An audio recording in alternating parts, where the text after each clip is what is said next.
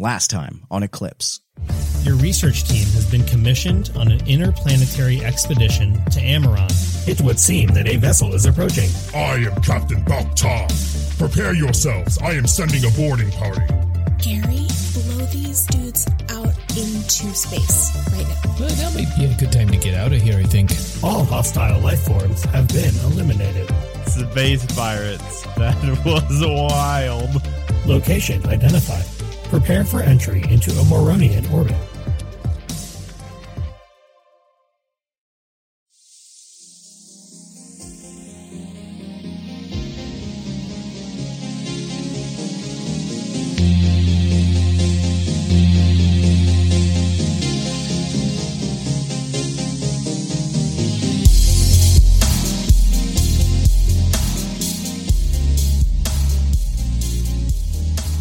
Welcome to Eclipse, a Dungeons and Dragons sci-fi fantasy thriller.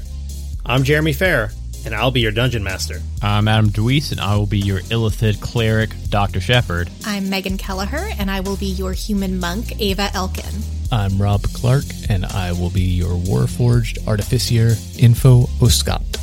I'm Whitney Mullins, and I'll be playing Lita Nove, an ASMR bard. And I'm Patrick Collins, playing Kanan Vergest, the Tiefling Wild Magic Sorcerer.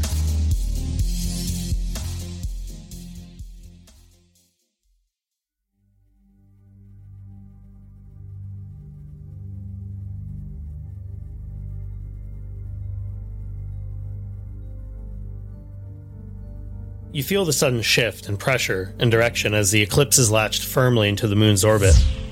It only takes a moment for the Gary to counter adjust the spell coil against the moon's gravitational forces, returning your sense of balance as quickly as it had left.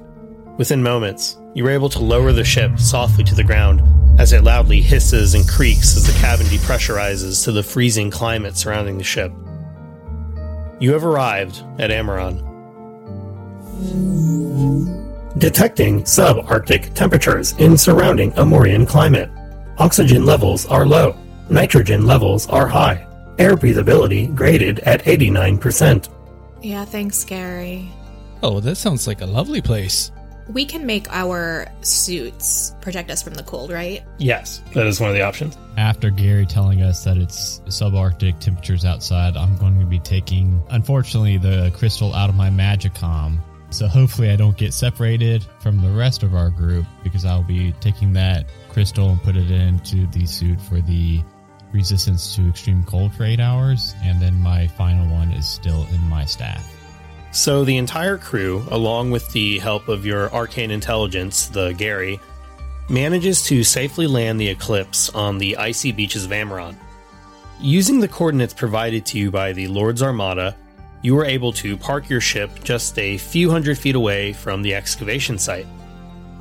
The beach you have landed on is not only covered in ice, but it also seems to be composed of all these tall, sharp, almost spire like boulders that are, of course, made of stone, but they also appear to be compounded with these like thick chunks of iron or some sort of metal, as far as you can tell. They also seem to be covered in this speckled brownish red rust looking substance that sort of gives the whole beach and all the temple ruins really a sort of unsettling appearance, especially juxtaposed against the otherwise white, snowy surface. How would you have all parked the Galactic Arcane Research Yacht, the Gary, in regards to the temple, like like the orientation? Parallel. Parallel. For archaeological purposes, we shouldn't park right on top of the temple or next to the temple because we could damage something. Yeah, there's enough room to where you can be a safe distance from the temple as well as a safe distance from the ocean. Do we have any sort of a cloaking mechanism for the eclipse? You do not. You have shields, but that's about it. You don't have any sort of cloaking mechanism. You do know that there are ships out there that have cloaking mechanisms, and there's also ships that are, you know, have much better weapons than you have. Those things are just very expensive. Even though you are all essentially part of the Lord's Armada, you are research officers. So your vessel is a research vessel. So you really aren't prepared for fighting. It's just really at the bare minimum to defend yourself. Yeah, your ship is not the type that currently has cloaking device. But the question is, do we have a big green tarp to throw over it to Make us disappear. Oh yeah, like if the sun shines in and then the dashboard gets too hot. Oof, you, no one wants that. Can I cast invisibility on it? I don't think so. Pretty big. See, now Patrick has brought up my whole big concern that we're going to go in this temple and come back and Gary's going to be gone and nobody wants that. Well, we have permission to be here, right? The Lord's Armada, I mean, they know you're here and you got sent on like a mission by them. I mean, I don't think it's going to get towed. I'm worried about like bandits coming and getting it. Worst case, we get a ticket, and I feel like we can just send that to the Lord's Armada. You're able to use your comm devices to like, hey Gary, how you doing out there? Okay. Like a nanny cam. A Gary cam, A, cam. nanny, a Gary cam. Well, you can't see through it, but you can talk to him and ask. Does anybody still have a coil in their comm? I do. Mine's walking with I us. do. Fantastic. So, is there anything else you would like to do before you open yourselves to the outside environment? I would like to just ask Ava, how's the finger doing? the finger's doing well, and I take my glove off and show it to Dr. Shepard, and uh, they were able to patch it up pretty well, and um, I was able to do the rest, so it looks good as new. I'm good to go then. I'm gonna put my glove back on, and I'm gonna take Apricot, and I'm gonna tuck her into. She has like a little pocket in my suit, so she doesn't freeze. After the crew makes all the preparations they need for their departure onto the surface of Amaron, you walk into the decompression chamber, and at a vocal command to Gary, you are able to decompress and open the chamber to the outside elements. Now opening decompression chamber. The door will suddenly open, and these steps um, that come down from the side of the Gary will descend down onto the icy surface below. Instantly, you feel the Arctic cold rush of the outside air as it is now invading the atmosphere in this room in this part of the ship. But each of you have taken the necessary precautions to make your Lord's Armada combat suit um, resistant to cold, so it is not really detrimental to you, but you can certainly tell a major difference in the temperature. It is very, very cold outside. You descend down the steps and you find yourself for the first time on the moon of Amaron. You are standing on a hard, permafrozen soil packed tightly with jagged shale stones and other embedded pebbles. You can hear the cold water crashing behind you from choppy waves of the Amorian Sea as it splashes up against the rocky beach where you've all parked your ship. The ground around you appears to be lacking any sort of visible vegetation, uh, as one of the things that you notice, with the exception of this very strange, thick, dark moss that seems frozen in patches all along these sharp rocks, and it's kind of creating like a cobbled kind of dirt. Littered all along the massive beach clearing are the tattered remains of what surely was once an impressive stone veranda flanking the front of the temple ruins that you've come to excavate. Its large spires of twisted metal and dilapidated architecture are obvious even from this distance. You're still about 500 feet away. And despite being on the beach, the air is very cold, thin, and dry, especially compared to what you're used to on Torel. And there appears to be a total lack of any insect or avian life. It's an almost eerie atmospheric silence. You just kind of hear the howl of the wind, the crashing of the waves, and that's it the planet feels dead in a way just because you're so used to birds and bugs and things like that from where you come from. You just see off in the distance this large mountain that you have purposely parked in front of, and in the front of it, you can see the ruins of what was once the temple entrance. What would you all like to do? Before we get too far away from the ship, Kanan will walk over to Info's communication droid that he has now and kneel down in front of it and tap it and say, Info, how does this work? How do I talk to Gary? Well, lad, you just say, Hey, Steve, hook me up with Gary. And Steve there will broadcast you right to Gary. Uh, hey, Steve, hook me up to Gary. Gary, can you hear me? This is Gary. How may I help you? Uh, while we're gone, please maintain all security protocols and uh, definitely don't open the ship to anybody but us. Security protocols engaged. I feel much better. Gotta protect that lunchbox. Good thinking. All right, lads and lasses, shall we? Absolutely. May as well. As you start to move closer to the twisted ruins, you are suddenly overwhelmed with this malodorous stench of blood or iron. The jagged stone remnants of the temple's front perron litter the ground in massive crumbling chunks, and there's this very dark colored rust that's kind of permeated all across the surface of these ruins. Once again, this stone seems like it's almost more metal than it is a traditional stone. It seems to be not only covering the surface of these rocks, but it almost looks like it's growing over it, like some sort of strange biometallic mold that is both a metal and a plant at the same time. As you're looking more closely, you notice suddenly two large quadrupedal creatures that are crouched down beside one of these uh, kind of mossy, moldy covered boulders. They appear insect like in shape, with long barbed tails, kind of like a thick scaled carapace. They kind of look as if they're digging or foraging like into the side of these stone ruins, which looks like maybe at one point in time was like steps leading up to some grand foyer. But they don't really seem to be paying you much mind. They either haven't noticed you or they just aren't interested. They seem kind of large. I would say larger than most dogs, but smaller than most cattle. And they're just, once again, these like four legged insect things that are kind of digging into the ground. They're about 200 feet away from where you're at, and they look to be about 200 feet from the front entrance to the temple ruins. What would you like to do?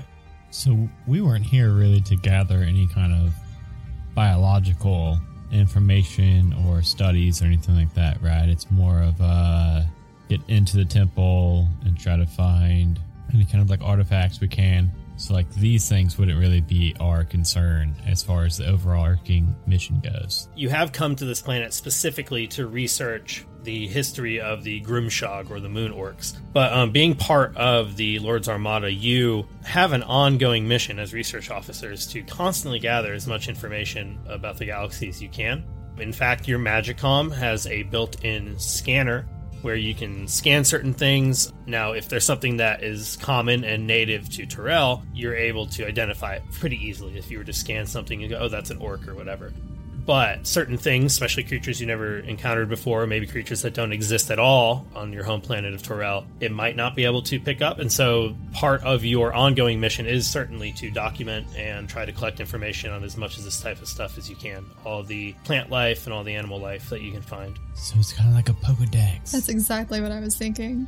We got a Pokedex. Yep. Oh, we gotta scan it. You have a Gary deck. yes. We got a Gyaradex. Damn it, if we didn't leave our lunchbox to catch them on the ship. I don't think the lunchbox is big enough for these. Who knows? We didn't put a size on Kanan's lunchbox. Maybe Kanan's got like a lunch refrigerator. It's a lunchbox of holding. That's that's a thing that has to happen. yeah, now. if it's three years' salary, come on. So for Kanan, how about this? It, it literally is a lunchbox of holding. It, the only stipulation is it has to be food. okay. So it literally like won't accept things that aren't food, which is why Ava was unable to completely close the lunchbox earlier. But once it died, It's food for something. Yeah. So I have to say, the lunchbox let it in there, so it must have thought it was potentially food. Potential food. It had the potential energy to be food. Potential energy. Potential food energy. Exactly. anything could be food. Uh, with the right attitude. Uh, I can I can actually use an infusion to make his lunchbox a bag of holding. Well, there you go. Oh, like a legit holding and not just food holding. Then you can put forks in and Ooh. stuff. Oh, yeah. Sports, even. Listen, gang, last time I tried to communicate with creatures, they ate all of my ferret treats and zapped my hand with an ice beam. So I don't know if anybody else is feeling a little more animal whispery than I am today. I mean, last time I communicated with anyone, they tried to board our ship and kill us, so I don't really think that I am one to talk to people right now either. Oi, alright. Let me go over. Come on, Steve. Info's gonna just march over there with Steve and Rodney following him. The boys. My crew. Where are you going to march up to exactly? Uh, the closest quadrupedal bug thing. I do have something real quick. So what I'm trying to do is I've got something called Vigilant Blessing, which I, apparently I can just do this. Uh, it's an action you can give a creature you touch, uh, including myself, advantage on the next initiative roll, and it just lasts until an initiative roll is made or until I use the feature on somebody else. And I think since Ava is like our security, our bouncer, I'm going to give it to her. And so I'm just gonna like lean in, uh, put my hand on her shoulder, and just be like, mm, "If things don't go well, just keep your eyes peeled." You got it, Doc. So if anything pops off, Ava will have advantage on initiative. I'm not walking up to that thing. I'll follow, but I'm not like friendly and warm and cuddly enough to make a fantastic impression. I'm just kind of bringing up the rear in case that things go badly. I was just going to suggest that we observe from afar and just report what we can. Okay, then yes, I will hang back. Just me and the tin boys. So, Info and Rodney, as you're marching your way across the surface, it's more icy than it is snowy. I mean, there is uh, bits of snow here and there, but because of the amount of nitrogen in the atmosphere, it's just not forming snow in the same way you might expect. And there's just a lot less of it. What is there is kind of powdery. So the ground itself is actually pretty hard. It, I mean, it just seems like frozen rock. So for the two of you with your mechanical feet, you're actually able to get across the ground pretty easily. You have pretty good traction, and you are making your way up towards where these two creatures seem to be burrowing into the side of what you can now tell is definitely a stone set of stairs. They're obviously broken and, and in multiple pieces, but at one point they seem like they probably were a pretty grand piece of architecture. What is your intention as you are approaching? Info's intention is to get close enough to try to communicate with them in some way. He's got Steve with him as well, so he and Rodney and Steve are a trio of metallic looking creatures walking up to these guys, hoping to peacefully shoo them away or communicate with them. So you start to walk over and you see these two creatures digging into the side of this ice covered stone. Once again, they seem decently large. They're certainly slightly larger than your Iron Defender, but they, you know, are not enormous. They're smaller than a horse, they're smaller than a cow or something like that. But they are very insect like, except that they don't have six legs, they only have four. And um, they seem to be covered in some sort of layered, like armor carapace, which, given the kind of harsh environment of this moon, as far as you can tell, it seems to make a lot of sense that they would have something like that. As you get closer, you do actually see them suddenly both stop moving entirely. They have these kind of long antennas that seem to be coming from like the sides of their temples, and then they kind of like go up in the air in like a loop. And both those start to shake kind of violently, like vibrating very quickly to where it's it's even hard for you with your cybernetic eyes to really see them as they're moving so quick. And both these things will turn and look directly at you, Info.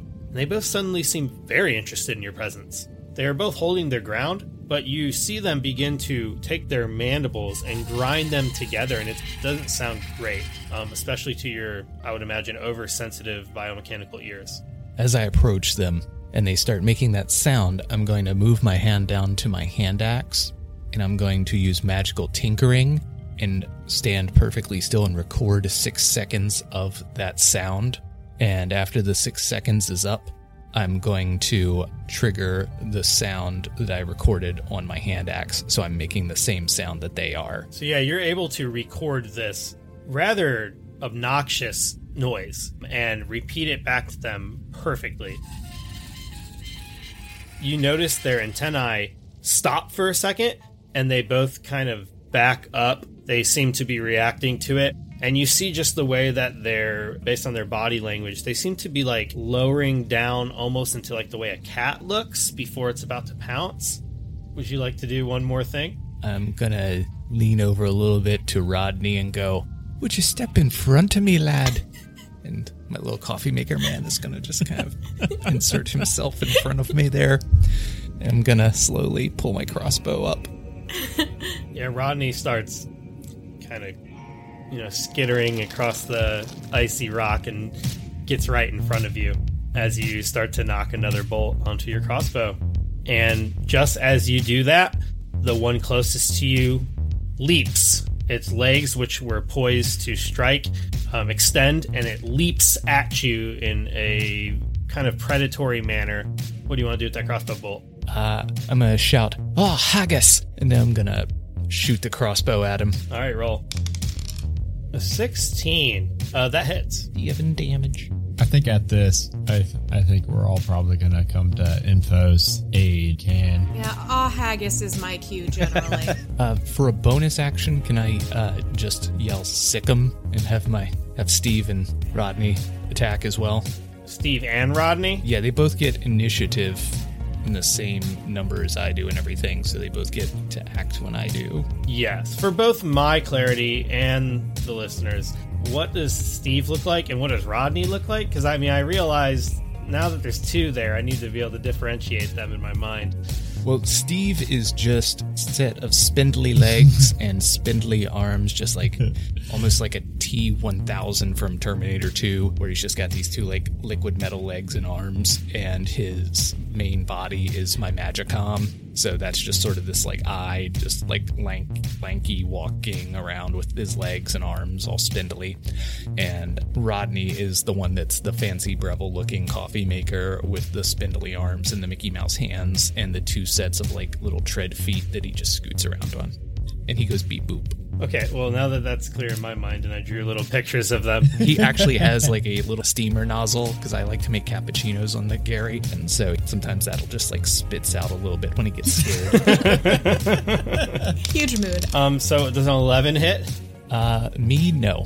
So this thing leaps at you, but as you shoot it with the crossbow, you seem to slow it down. It doesn't make it to you, and then Rodney attacks. Okay, Rodney's going to use his force empowered rend. Uh, let's see. Crap, that was only a six. I mean, you managed to hit it with that crossbow bolt, but between this thing leaping at you, Rodney only basically manages to not get attacked himself. Uh, he's not able to complete the attack. So Ava, so you see this thing like off in the distance. You know, you see his arms moving. You can't really hear what he's saying, but it looks like he's trying to communicate with this thing. And then suddenly one of them just turns and leaps at him. How do you react? I think as soon as I hear Ah Haggis, that's my cue to go help out and fulfill my role as the uh, muscle, I guess. So I, yeah, I'm gonna dash over. So with just a dash action, I can get 130 feet.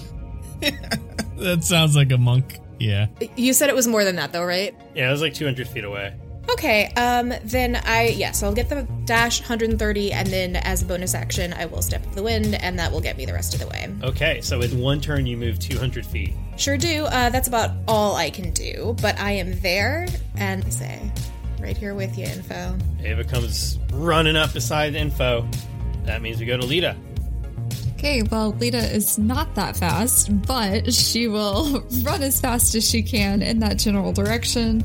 Uh, using her action to dash, she can go 60 feet, and that is all she can do to get up So there. Lita, you're gonna come running up. Do you have anything ranged? No, everything's like 30 feet, 60 feet, so I'm not quite in range yet. All right, Info. Ava comes running up right next to you suddenly, and it is now your turn. Why, lass, where'd you come from? Uh, never mind, we'll talk later. Is Rodney in between me and the snippy bopper dude who's trying to pounce on my face? Like, am I engaged with him? Like, would I be giving him an opportunity attack if I backed away? He's like five or six feet away. I mean, you'd have to get within melee distance to do a melee attack, so you'd have to move around Rodney. then I am going to back up like 10 feet and I am going to pew him with the crossbow. So 14 to So hit. you load up another crossbow and you shoot and you hit. You just barely hit this thing. You almost had missed it, but you managed to catch it kind of like right in the side of one of its antennae. hit him for 10 damage. 10 damage. All right.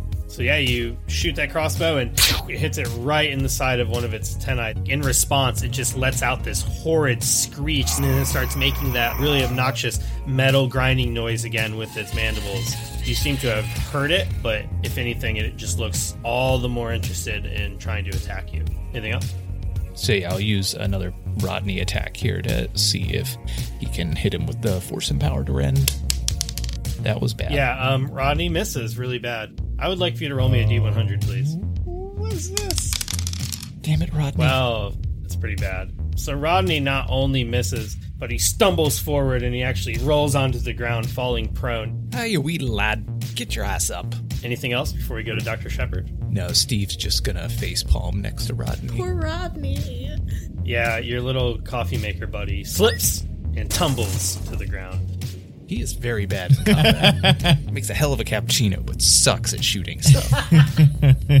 He bad at beating ass, but really good at making cappuccino. Great barista. Me in real life, but All right, Shepard, what are you going to do? I mean, I'm really I don't have anything that uh, long a distance, so I think it's going to be me running the 30 feet, dashing the additional 30 feet to get 60 feet as far as I can. And then, am I 60 feet from any of the crew that are up on them, or am I, I'm still beyond 60 feet from them? You and? Lita have both sprinted forward as far as you can, about 60 feet, so you're close to Lita. Kanan's uh, most likely going to be not far behind you, but you are still like more than 100 feet away from them. Ava's just super fast. It's kind of crazy.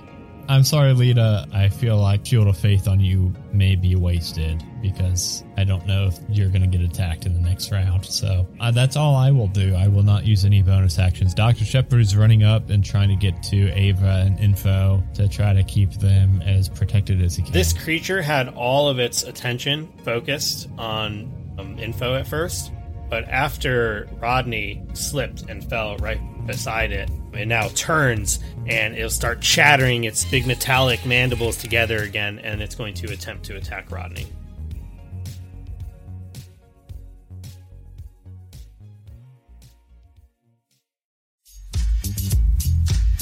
I'm Jeremy. And I'm Gerundu. and we are the hosts of Dice Talk on the Majestic Goose Podcast Network. Dice Talk is a Dungeons and Dragons and tabletop podcast that dives into the deep topics of tabletop role playing games. Join us as we speak with passionate content creators, podcasters, authors, and more as we discuss all manner of tabletop and geek related content. Dice Talk is a bi weekly show, so we're hitting your podcatchers with fresh new episodes every other week, filling your ears with exclusive interviews and conversations that you can't find anywhere else. Every episode is a new opportunity to hear from different creators in the tabletop community and just talk about Dungeons and Dragons and any other tabletop games that have made us who we are. Dice Talk, now on the Majestic Goose Podcast Network. Make sure you check us out and subscribe so you never miss an episode. a Majestic Goose podcast.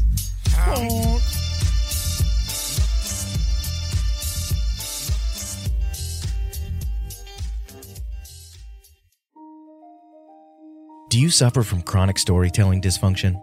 Do you find you're overrun with trite tropes and cliche character patterns? Well, you're not alone. In my old age, I was tired of boring stories, but thanks to Dice Chronicles, I feel young again. If you suffer from a lack of creative world building or one dimensional character development, Dice Chronicles may be just what you need.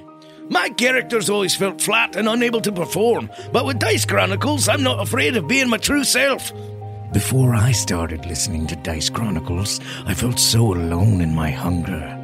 But now I'm a first rate villain. Dice Chronicles gave me a purpose, but most importantly, it gave me a terrible French accent. Hi, I'm Yarn, and before Dice Chronicles, I used to be terrified of magic. But now, after just a few episodes, I've got magic pouring out of my eyeballs. I used to suffer from crippling anxiety, but thanks to Dice Chronicles, now I only suffer from anxiety from going on an adventure with my friends. Dice Chronicles is not responsible for rolling natural ones, TPKs, or the general feeling that our characters are better than yours. Ask your DM today if Dice Chronicles is right for you. Find us at podbean.com or wherever you listen to your favorite podcasts.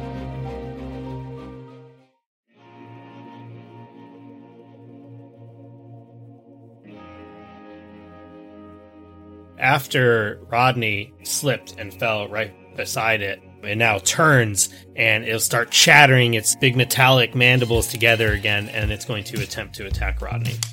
That is 14. Rodney's AC is 15. So this thing attempts to attack Rodney, but it is not quite able to because Rodney is so small that it like went to attack him right when he slipped. So Rodney fell to the ground and though it knocked him prone, it actually kind of temporarily saved him from perhaps being this creature's next meal. The one behind it though seems equally interested in Rodney, and that one is going to suddenly turn and start chattering those mandibles together again, and it's going to skitter forward on its four legs, and then it too will attempt to bite Rodney. That one's going to be a 17 to hit. That hits him. That hits Rodney for seven piercing damage. Oh, Can I have Rodney make a dexterity saving throw, please?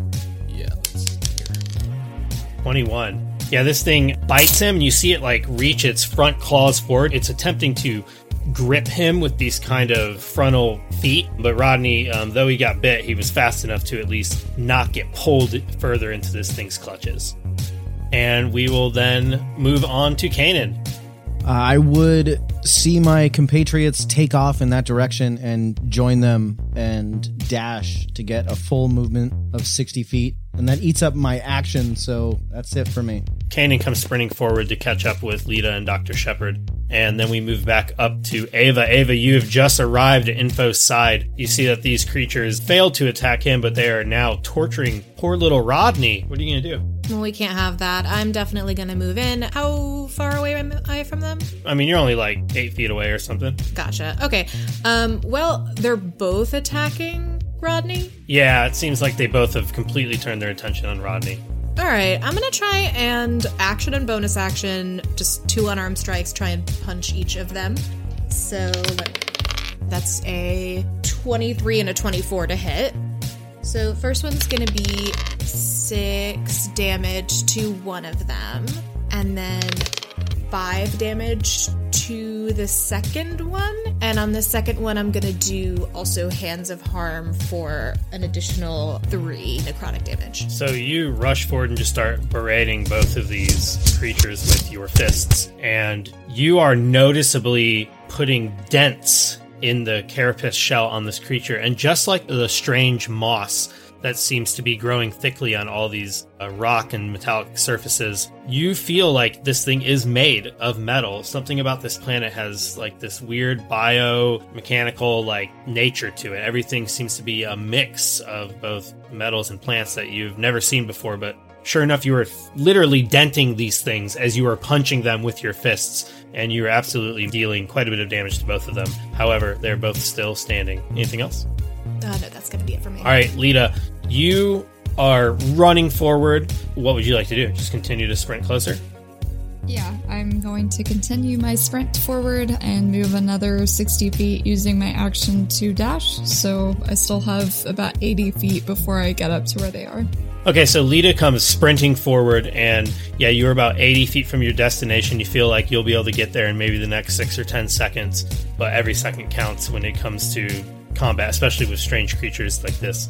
We will now move to info. Info, what are you going to do? You see Ava running forward and just starting to pummel these things with her fists as she's trying to save Rodney. Are you just going to stand there and watch? The one that I already shot with the crossbow, I'm going to shout at him, Oi, you little bastard! Get off, my laddie! And I'm gonna shoot him with my crossbow. Okay. Boo. Yeah, that's going to miss. And as a bonus action, I'm gonna be like, Rodney, you wee little bastard, get up! Punch him in the frickin' mouth. Rodney stands up. He's no longer prone. Go ahead and roll attack. Ooh. Rodney's pissed. How- What does it look like when Rodney attacks this thing? That definitely hits. Rodney gets up, and his little indicator lights for cappuccino and latte glow red, and he does that like Henry Cavill arm reload thing, and the steam hisses out of his little steamer, and then he just slugs it with a force empowered rend. So you deal eight damage to this thing as you just start to hit it with that metallic rend, and he is pummeling this thing in the face right where you had hit it with the crossbow bolt previously. And as it's punching it, it'll take its antennas and suddenly like try to wrap them around Rodney in a way. And as it does, Rodney's the metallic bits on his arms start to suddenly like cover in a strange like orange metallic rust. Rodney has negative one to AC. Ah, haggis. And probably negative one to coffee taste too. Jeez. Yeah, just ruined the coffee for the whole crew. Info as a Warforged, you've been warned of a few things in the world, and these are one of them. You know that you are dealing with some rust monsters that are not great for a Warforged nor any of his little mechanical buddies. Ah, shite. Um, it now seems clear to you that they were foraging. They were eating the rust that seems to be growing like a moss among all these strange metallic rocks and the ruins of this temple. And now that you think about it, they just look slightly different because of the way they developed on this different landscape. But they're certainly rust monsters. There's some variety of them. Awesome sauce. We go down to Dr. Shepard. So obviously, I'm going to continue moving forward, and I will now have advanced uh, a total of 90 feet. Mm-hmm. See about 110 to go. Yeah, 110 to go, which is fine because sometimes the best defense is a good offense. So I'm going to hold out my spell coil staff and I'm going to I'm gonna hit the one that's currently calcifying Rodney.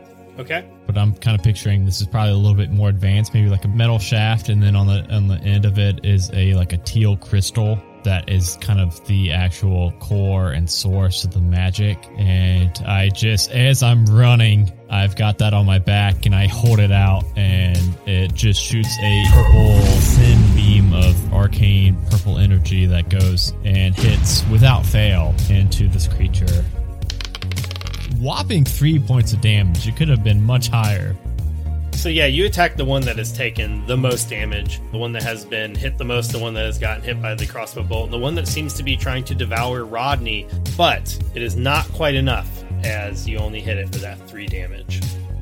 After you hit it, it looks up now, and it, it doesn't put together that someone in the further distance must have been the one to attack it. It just assumes the thing closest to it must have been the thing that hurt it and this thing suddenly is looking straight at Ava, and it's just chattering its metallic teeth together again, and it is going to leap at her. Rodney does actually have one that would be useful here deflect attack. The defender imposes disadvantage on the attack roll of one creature it can see that is within five feet of it, provided the attack roll is against a creature other than the defender.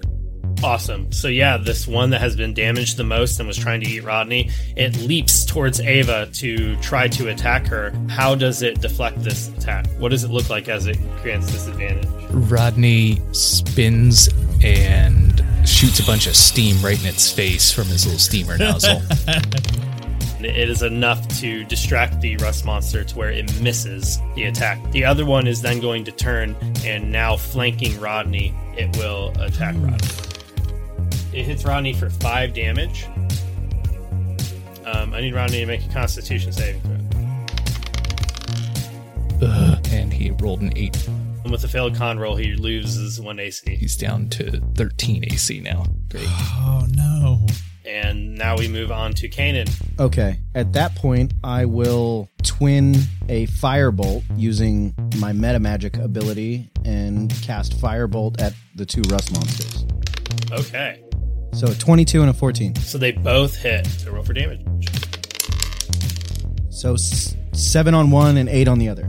Whoa. The one that has taken the most damage, you hit it for eight, and that is exactly the amount you need to kill it. What does that look like? As I'm running forward, I raise my hand up, and you watch two orange red embers spark off of each side of my hand and fly out towards both of these creatures.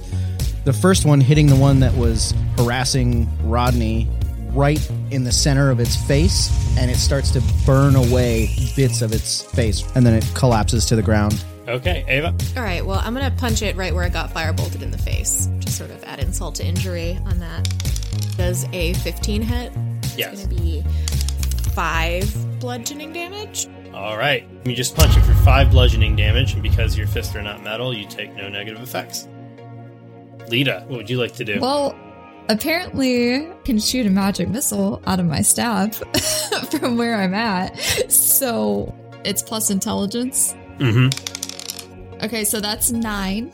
What does it look like when you kill this other rust monster, Lita, from 110 feet away? I kind of am sprinting, and then she thinks to herself, Why am I doing this? I have a staff. And then she pulls the titanium staff with the teal crystal off her back and kind of like wizard casts towards it, and is like, this magical pink floating missile shoots out of it and hits it right in the forehead. And when you do, it's enough for it to only let out one final disgruntled cry before it just collapses to the ground. And now both of them appear to be lifeless. Yay, I wasn't useless. No, she- That's a shame. We had to kill them. Now you all find yourself just standing in the silence before this mountainside where this stone temple is built right into the side of the wall. You are now standing in what used to be a foyer leading up to the front of this temple, but now it is just an assortment of eroded rocks and ruins and like I said before, twisted bits of metal, all of which is covered in not just rust, but a mold, a mildewy, mold, mossy type rust. It seems to be growing and like it seems to have almost like a life of its own. I'm gonna lean over Rodney and go, It's okay, laddie. You you fix yourself up for a minute. We'll take a breather here. And Rodney will use his repair ability as his as an action to regain some hit points. Twelve. I know that artificers can use mending to heal their pets. Can other people that have mending use mending to heal artificer pets? Dr. Shepard has mending also. I do also. What I will let you do, which isn't a normal rule, I will allow you to use mending, both of you, to try to heal the missing AC that was removed from the rust monster. Only because it's like this creature he could basically produce during a long rest, anyways. I wouldn't let you do that for like a person.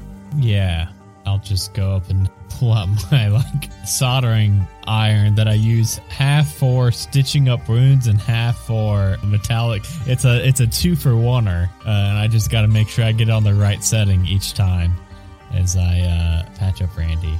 It was Randy, right? Rodney. Rodney. It was close. All right, yeah, you're able to use mending, and because this is a artificial construct, you are able to kind of easily repair the a little bit of damage that Rodney had taken and remove some of the rust. However, in doing so, you realize it's lucky that it wasn't Info who had this because you don't think that you'd be able to repair him in the same way. But now that you managed to get Rodney back into good repair, what would the rest of you like to do? You have all finally caught up, and now all five of you stand less than 100 feet away from the entrance of this grand temple that you've been traveling towards for the past couple of days. I'd like to ask Dr. Shepard if he has any glass vials that I could collect some of this this mold or moss or whatever is growing on the, the landscape around here and use one of my daggers to scrape it up into a little vial. Yes. You're able to scrape off a little bit of it and put it into some sort of container if you would like. Are there any rocks on the ground around? Like little pieces? There are. There's a lot of rocks. You can certainly find a, a little piece of stone that's covered in this rust like material. I want to throw that in with the rust stuff that I've collected just to see if over time what will happen. Okay. And cap that up and put it in a pouch. Absolutely. Yeah, you're able to put that away and save that for later so you can observe. Is there anything else the rest of you would like to do? I think while these guys are uh, doing their extremely scientific data collecting, Apricot is going to poke her head out of her little pocket in my suit and kind of give a little sniff to, I guess, like a rock or whatever is closest by that has this kind of moss on it. She has a very keen sense of smell.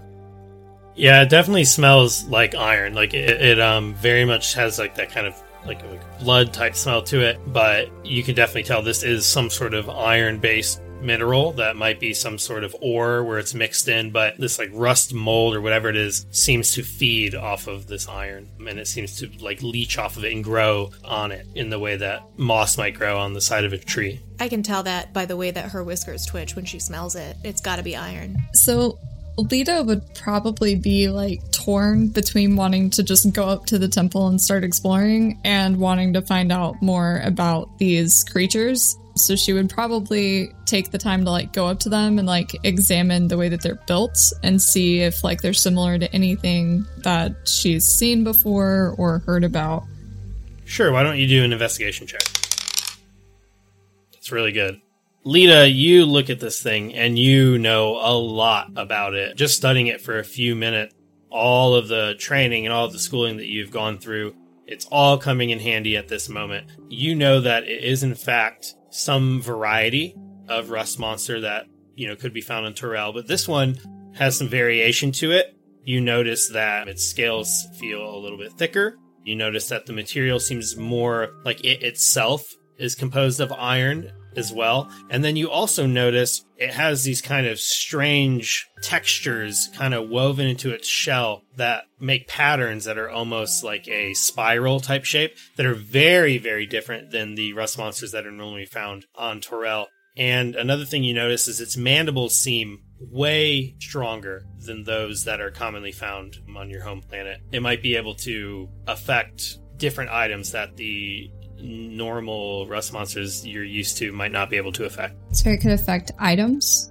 Well, you know that a normal rust monster attracted to devour anything made of metal. They want to eat it and devour it, and their saliva like turns it into a rusty dust that they can then eat. The stipulation is normally magic items are free from this. You're not so sure with this one. It seems there's something about it that like it just seems so much stronger and so much more powerful, and it itself almost seems to have some sort of like slight magical aura to it that you can just barely sense. You don't really know much about it without spending more time or casting spells or anything, but you just feel that it does have some sort of aura to it.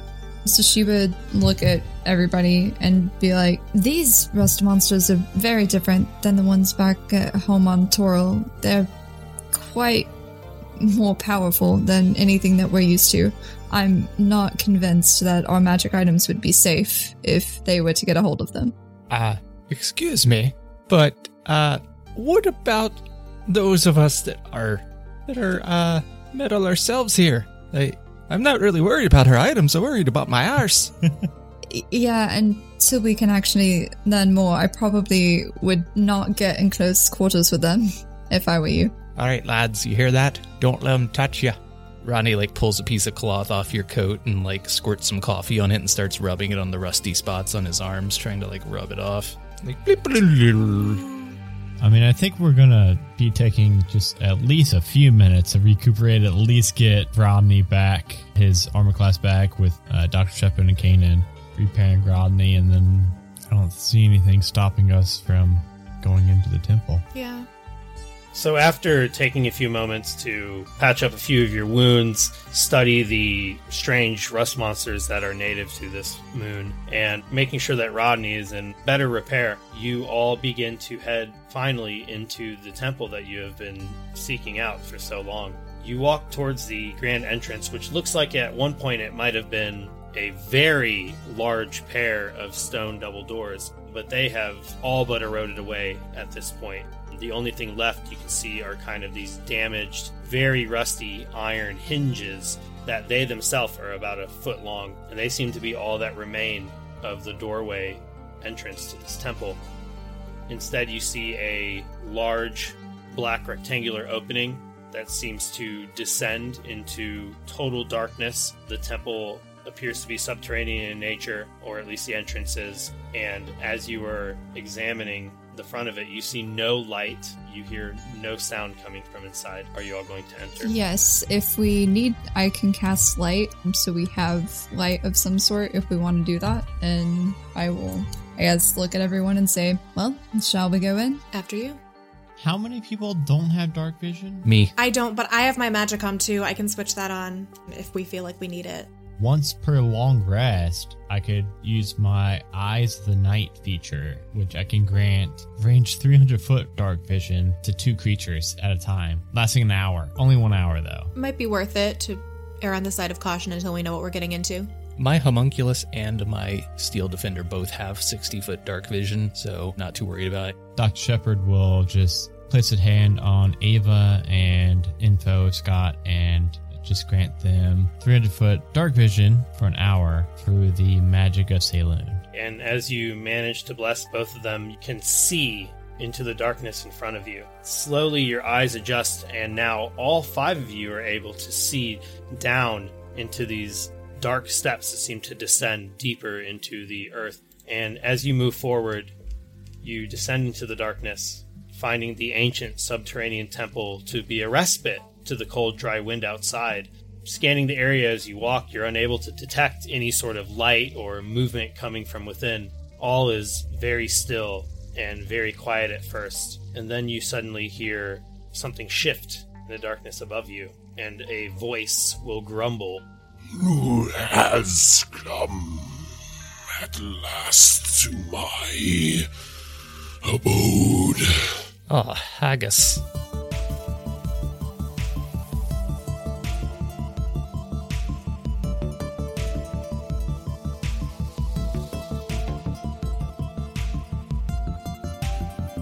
Everybody, this is Jeremy, your DM.